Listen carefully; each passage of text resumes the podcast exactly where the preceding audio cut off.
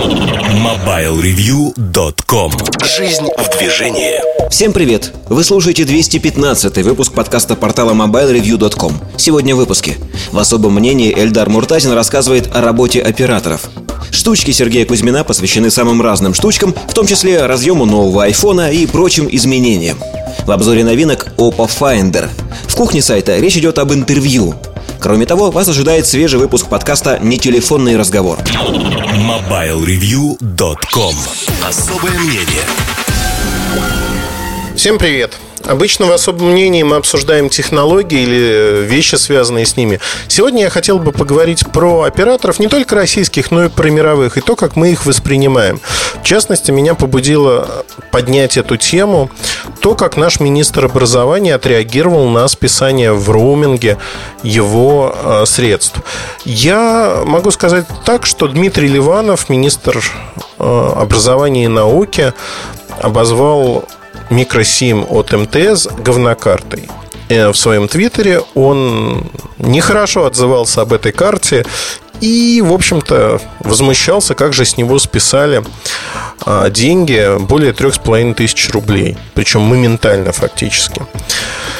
А, компания МТС не комментировала первоначально произошедшее, потому что это было бы разглашением персональных данных о человеке, но из твиттера Дмитрия Ливанова Сережа Потресов сделал вполне адекватный вывод о том, что Дмитрий Ливанов ездил на украинск Украинско-Российской межгосударственную комиссию в Ялте.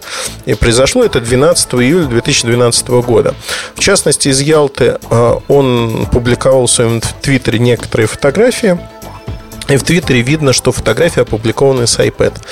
Как же могло такое произойти, что наш, в общем-то, министр, ну, во-первых, он написал там с ошибками, Э, некоторые вещи. И это ему тут же стали пенять, что он министр образования и пишет с ошибками. Э, но я не знаю. Я могу сказать следующее, что реакцию любого человека, который выведен из себя, знаете, как вы положили несколько тысяч рублей, и тут они моментально сгорели. Можно понять. И в сердцах можно сказать и не просто говнокартой назвать, а как угодно назвать. Э, в общем-то, и я не считаю слово говнокарта таким ненормативным, но можно как угодно назвать оператора. А, к сожалению, вот это как угодно натыкается на то, что мы, как потребители, зачастую просто не удосуживаемся прочитать, а что нам предлагают, что мы подключаем. В частности, тот тарифный план, о котором мы говорим, который был установлен на данной карте, это Супербит. И если говорить про Супербит, у него был безлимитный интернет, безлимитный интернет в России. Второй момент, а, который связан с а, твиттером господина Ливанова и сутью претензий, ошибочное списание, по его мнению. На самом деле это не ошибочное списание, потому что в рамках действующего контракта и также прокомментировал МТС и с действующим тарифным планом были произведены все списания кто здесь виноват? В общем-то, это всегда как бы эмоциональный вопрос, который мы обсуждаем уже неоднократно. Кто виноват в таких списаниях? Кого винить? Очень часто пользователи предпочитают винить компанию, говорят, мол, компания виновата, она нам не объяснила, она должна объяснить, и мы ничего не хотим платить, назовем это так. Но, с другой стороны, договор подписывали вы, услуги подключали вы, и то, что вы не озаботились узнать все об этих услугах, скорее говорит о качестве вас как потребителя, о том, как вы потребляете информацию, как вы потребляете услуги. Потому что в услугах и знаете, вот тоже мне это удивительно. Удивительно это такой признак, наверное, русского менталитета, русского характера в самом широком смысле этого слова.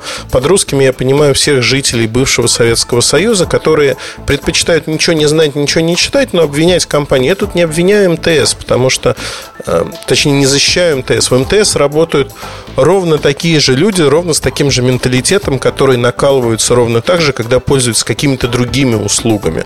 И общаясь там с ребятами из МТС и девчатами, я много раз слышал страшные истории про то, как они накололись на домашнем интернете или каких-то других опциях э, там, спутниковом телевидении, ну и так далее и тому подобное. Мы не читаем то, что нам предлагают.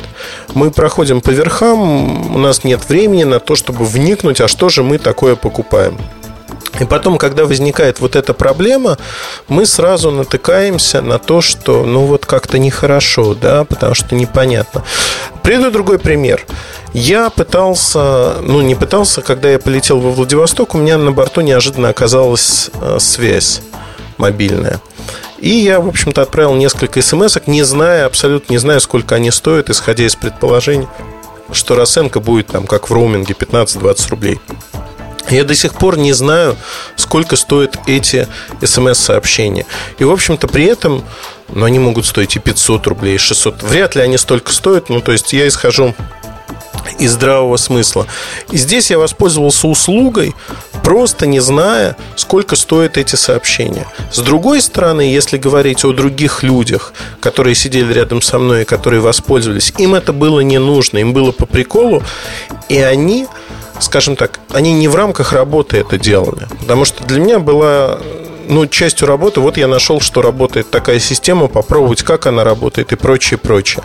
Но если говорить о том, что э, вот эти люди воспользовались, они не знали, какая цена. И цена может быть любой на выходе. Это то же самое, что разбить в гостинице некую вазу и потом возмущаться, почему она так дорого стоит. Вы ее разбили заранее, потому что вам захотелось, не случайно, вам захотелось ее разбить. И вы ее разбили, там, кидали с балкона, то есть осознанное действие делали. Потом вы начинаете обсуждать, что вы не хотели этого делать, и вы сняли вазу случайно и кинули вот в того человека у бассейна вазу тоже совершенно случайно, потому что вы поскользнулись и 15 метров пронесли до балкона, и слава богу, что сами с балкона не выпали. То есть вот тут э, есть тоже такое лукавство, что очень часто мы делаем. Я не выделяю себя из толпы, я тоже часть этой толпы. Очень часто мы делаем какие-то вещи, которые нам потом кажутся совершенно идиотскими. Мы не думаем, не смотрим, сколько это стоит, как это стоит и какие последствия для нас могут быть. Господин Ливанов здесь абсолютно не исключение. Он плоть от плоти народной. Вот это человек, выходец из народа. И человек, который знает несколько вещей наверняка, что операторы воруют, это совершенно четко все знают. А в данном случае он убедился на собственном опыте, что операторы в кавычках воруют. Хотя он просто не ознакомился со своим тарифным планом и то, что в роуминге все действует вот так. Вообще на государственном уровне очень часто есть э, такой момент, который несколько меня прибивает, особенно у госчиновников. У них своя жизнь. И в рамках этой своей жизни они четко знают, что Беларусь – это союзное государство по отношению к России.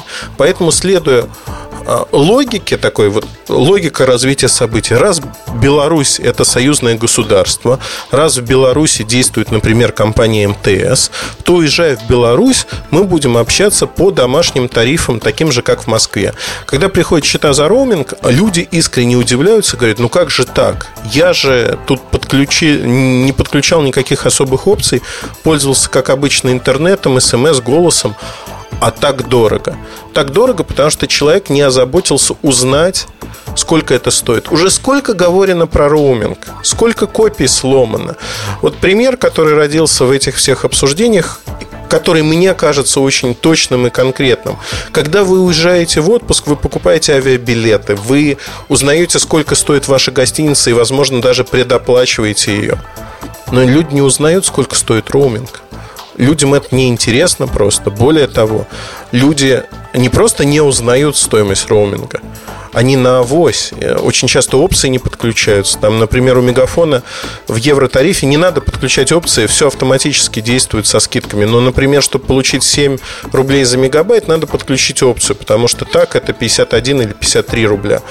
Так вот, что я хочу сказать. Люди не подключают Люди просто не знают об этом, и меня это просто удивляет. Ну вот искренне удивляет, как так можно?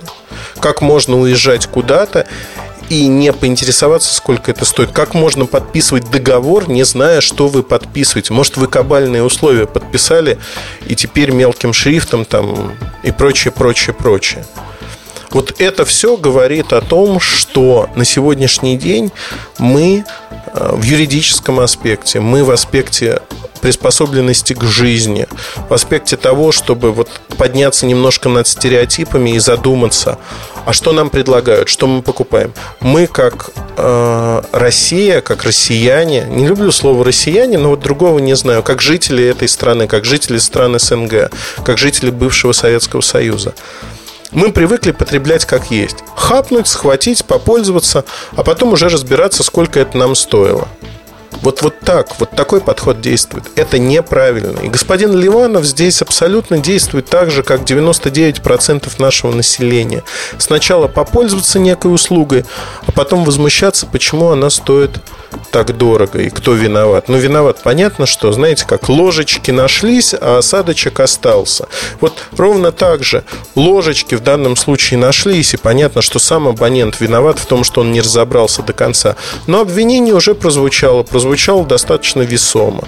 И как мне кажется, в этом есть какая-то несправедливость и неправильность. По отношению к друг другу, я сейчас не про МТС даже говорю, а в том, что очень часто мы совершаем какие-то ошибки, исходя из общего знания. Ну вот, например, у меня машина была на ТО, насчитали 30 чем-то тысяч рублей за ТО. Ну, там больше даже. А, и я искренне возмущался там какими-то моментами. Возмущался, что вот там датчик в двери, он не может стоить вот столько. И в итоге, когда пришел, ну вот у меня был осадок. Я в течение двух дней, наверное, клеймил этот официальный сервис и, в общем, заклеймил по полной программе. А потом просто решил почитать в интернете, что про это пишут, и оказалось, что вот этот датчик, он действительно стоит так дорого в силу там особенности конструкции двери, которую надо очень сильно разбирать. Но это вот особенность машины.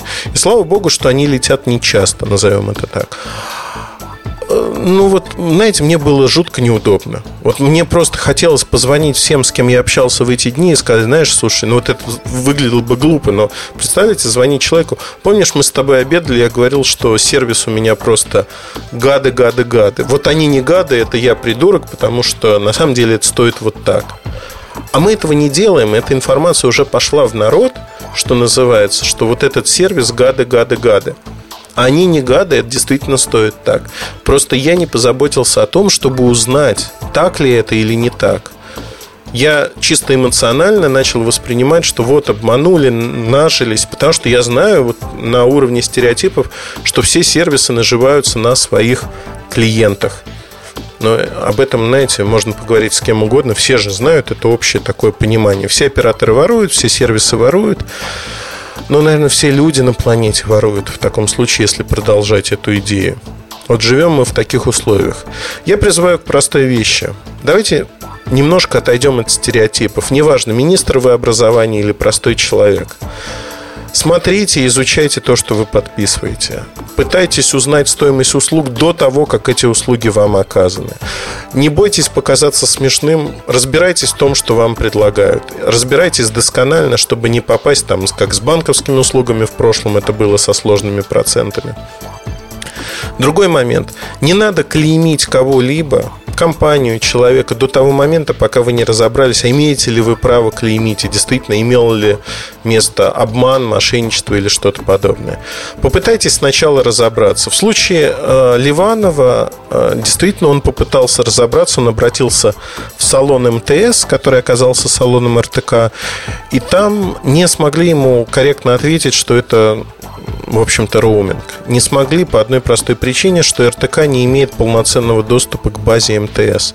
Это тоже проблема, потому что в глазах обычного человека, и тут я на стороне Ливанова полностью, вся эта проблема не стоит выеденного яйца. МТС есть что изменять. В частности, если вы повесили на РТК, на свою дочернюю компанию бренд МТС, то, приходя туда, я должен получить весь полный комплекс услуг. И продавец должен мне объяснить и сказать, что там, дорогой Ливанов, господин Ливанов, вы были в роуминге, поэтому так, так и так. А он видит просто в распечатке своей на компьютере, что это была услуга интернета. А где она была оказана? В Москве, на Украине? Никто не знает. И вот в этом проблема. В этом самая большая проблема на сегодняшний день. На мой взгляд, тут есть над чем подумать как обычным потребителям, так и компаниям, в частности, компании МТС. И я призываю к простой вещи, еще раз повторю. Думайте, что вы делаете, думайте, что вы подписываете, узнавайте стоимость услуг до того, как они вам оказаны. Тогда вы не будете иметь бледный вид, вам не нужно будет платить или наоборот унижаться и просить, чтобы с вас не взяли эти деньги, потому что вы не до конца поняли. И все будет намного проще, поверьте, жизнь станет действительно проще.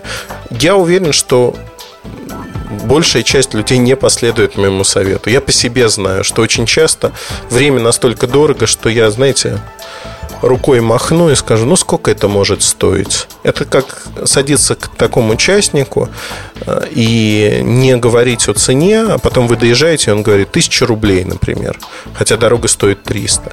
Это тоже издержки, вы не договорились о цене. Иногда я приезжаю куда-то, ну, в аэропорту Владивостока мы перед вылетом решили выпить э, два коньяка по 50 грамм, Причем это Хеннесси э, такой дешевый.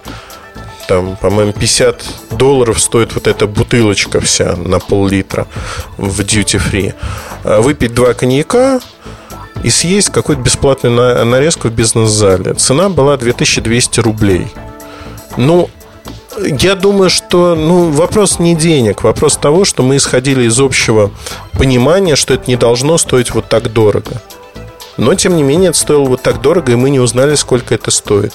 Я думаю, что во многом это рассчитано именно на таких на пальцах людей, которые потом все равно заплатят и не станут обсуждать, почему это стоит так дорого у вас. И, в общем-то, не узнают перед тем, как купить. Все очень просто. Там здравый смысл подсказывает, что в московском аэропорту это стоит примерно в два в два с половиной раза дешевле. Ну, вот такая история. Давайте думать, что мы делаем и как мы делаем. Удачи, хорошего вам настроения. Пока-пока. С вами был Эльдар Муртазин и подкаст Mobile Review. MobileReview.com